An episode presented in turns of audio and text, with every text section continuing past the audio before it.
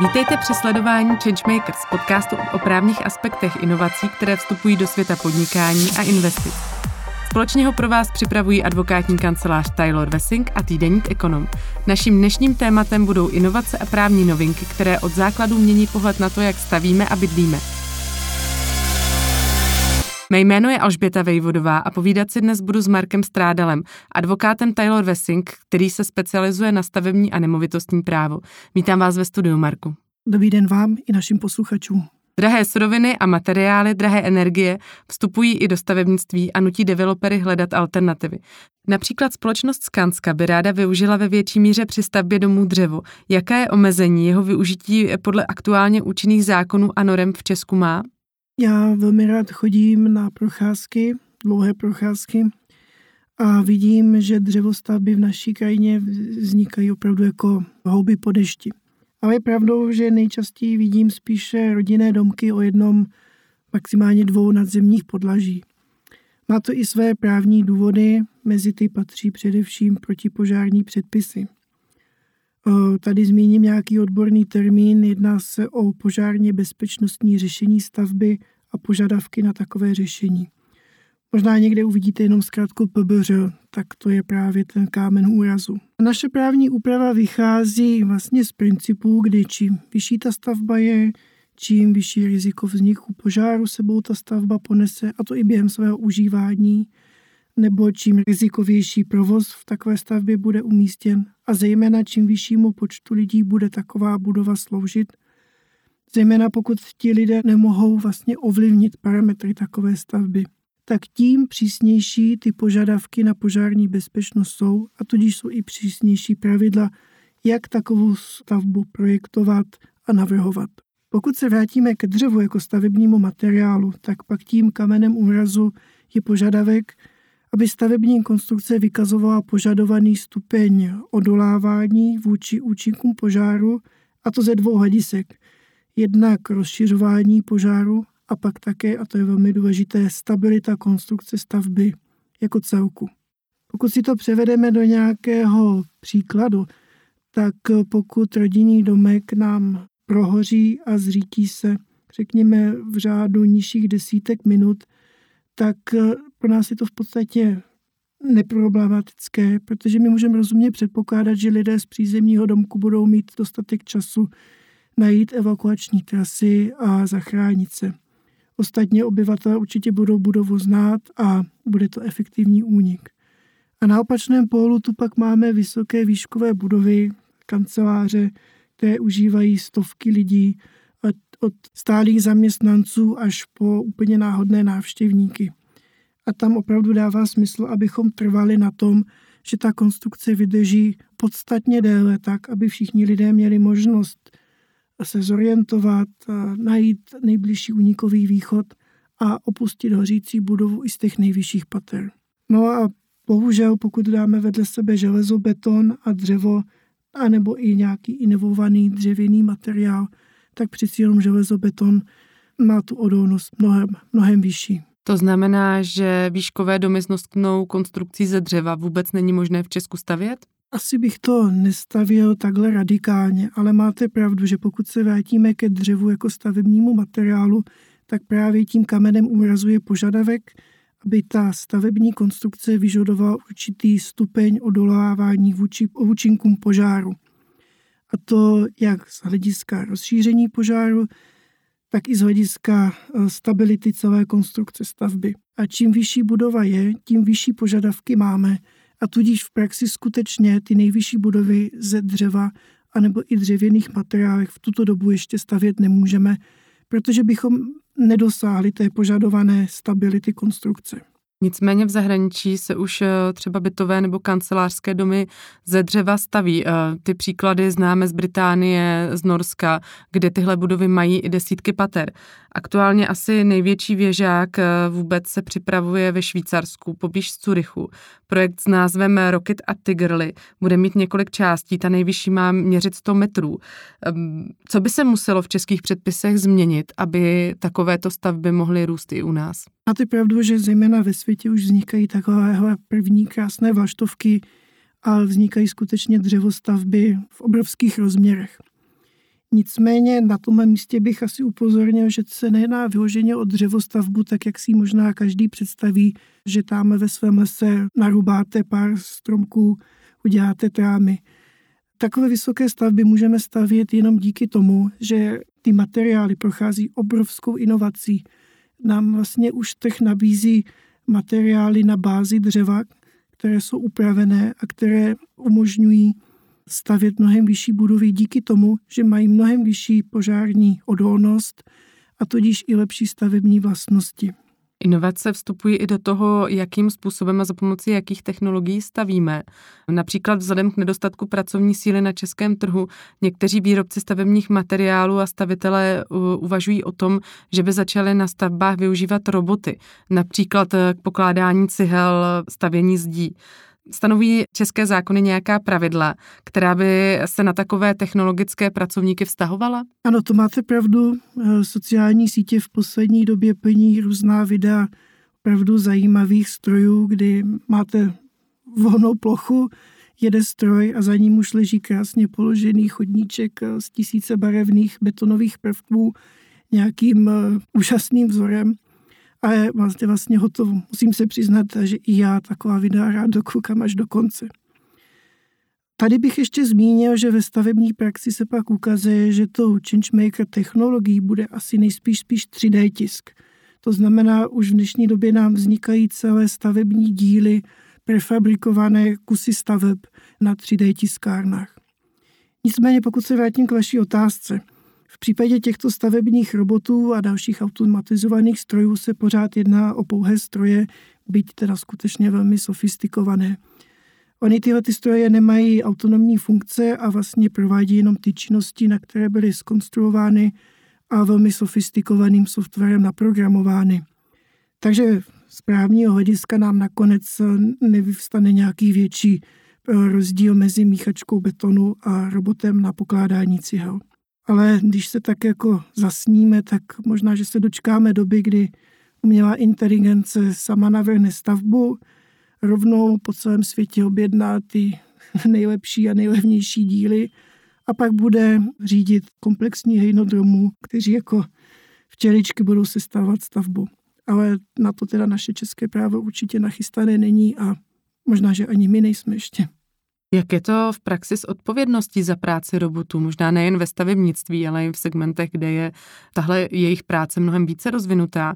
Kdo nese odpovědnost za práci robotů a v jaké míře? Ve stavebnictví je zásadní, že za stavbu jako takovou a její provedení odpovídá stavební podnikatel, tedy jinou terminologií zhotovitel, který s objednatelem, neboli chce tedy investorem, uzavřel smlouvu o dílo.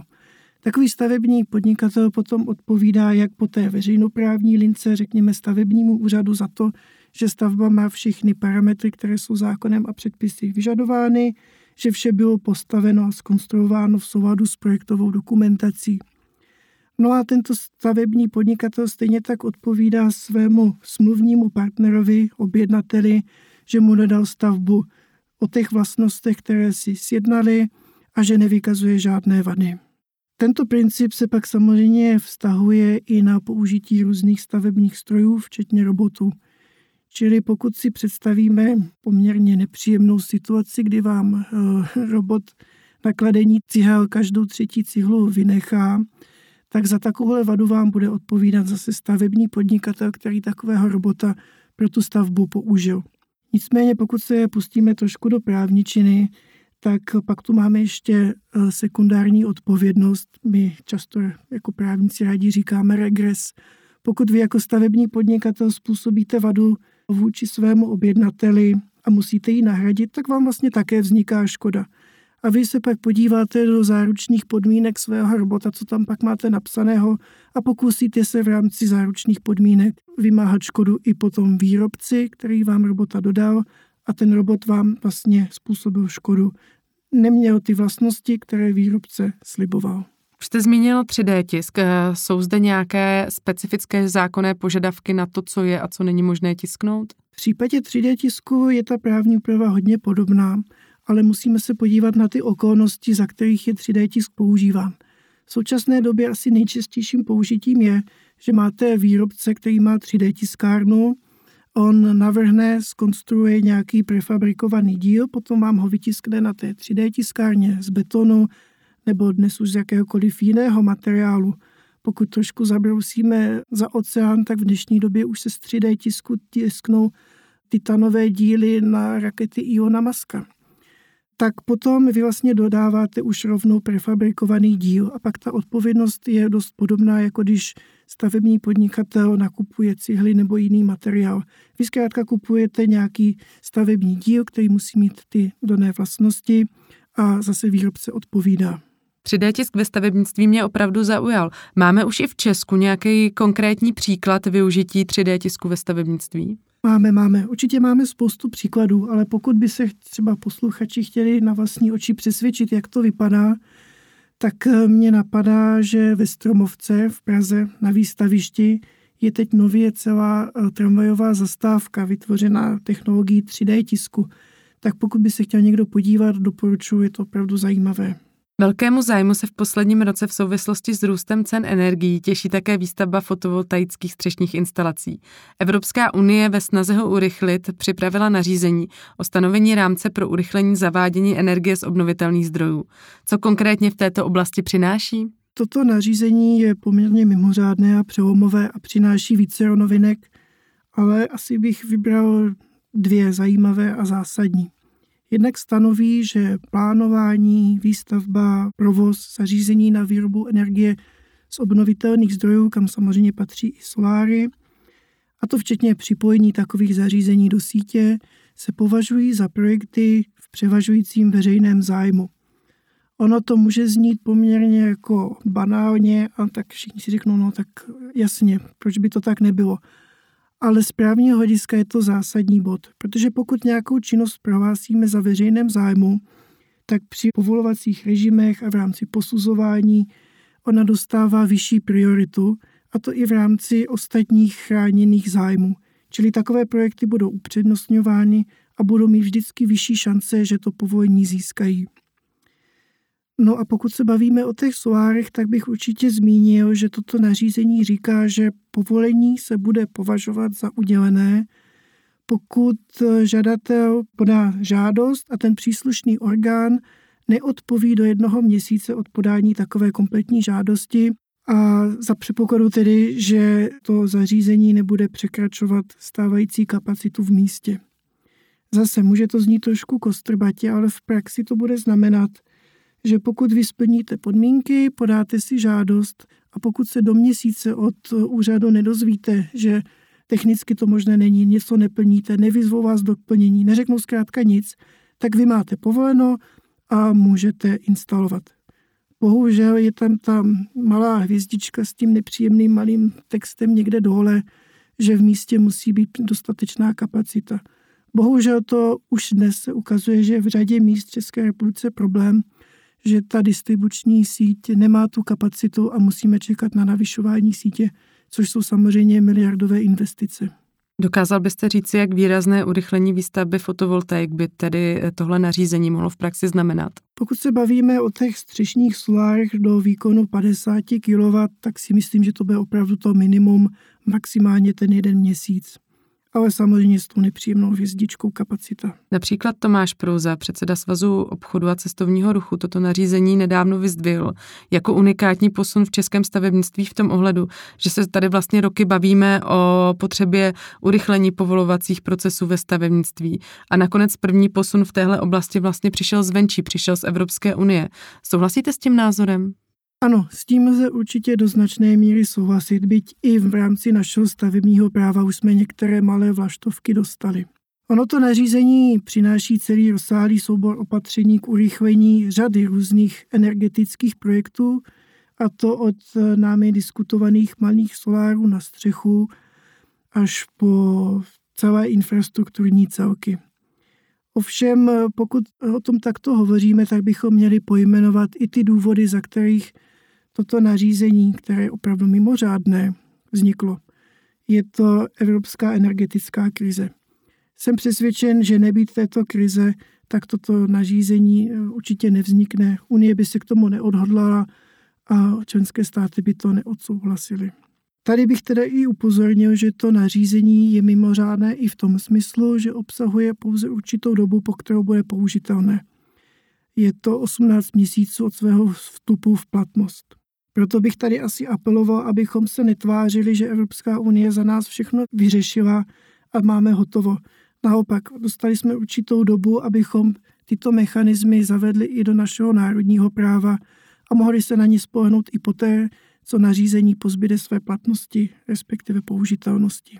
Takže je to spíš taková výzva i pro české zákonodárce, aby co nejvíce, co nejrychleji už připravili změnu stavebního zákona a vlastně tu výstavbu nejen fotovoltaických elektráren, ale i dalších eh, domů případně urychlili natrvalo. Je to tak?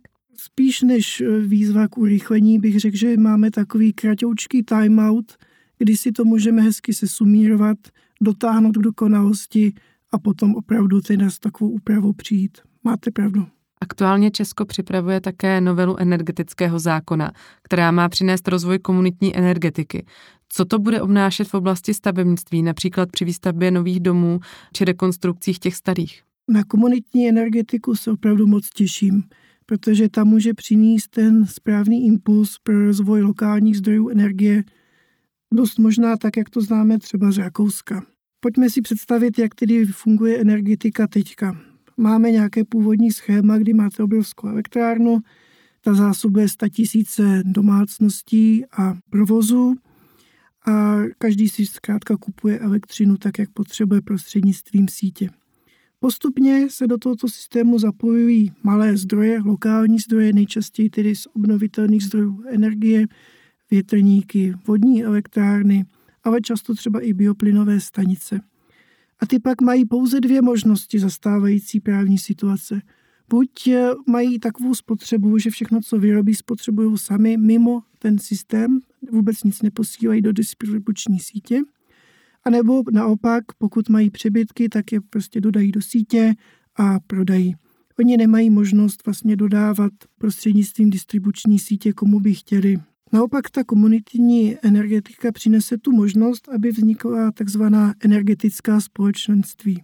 Podstatou bude, že vy se budete moct třeba ze sousedy nebo v rámci obce dát dohromady, navrhnete a zafinancujete místní lokální zdroje energie a prostřednictvím tohoto zdroje budete moct dodávat elektřinu přímo těm jednotlivým členům komunity prostřednictvím distribuční sítě ale nebudete muset tu elektřinu prodávat a zároveň kupovat. Může to znít, že to jako není žádný velký posun, ale ty zlaté hřeby v celé té situaci jsou, že za prvé členové budou motivováni, aby takový lokální zdroj energie zainvestovali a vůbec, aby ho místně nechali.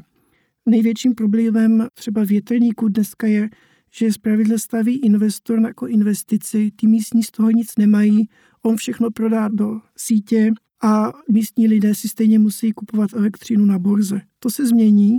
Teďka ti místní se budou moc dohodnout, pojďme, helejte, pojďte si uděláme si větrník a budeme vyrábět levnou elektřinu a sami spotřebujeme. Tudíž tam bude obrovská úspora na financích.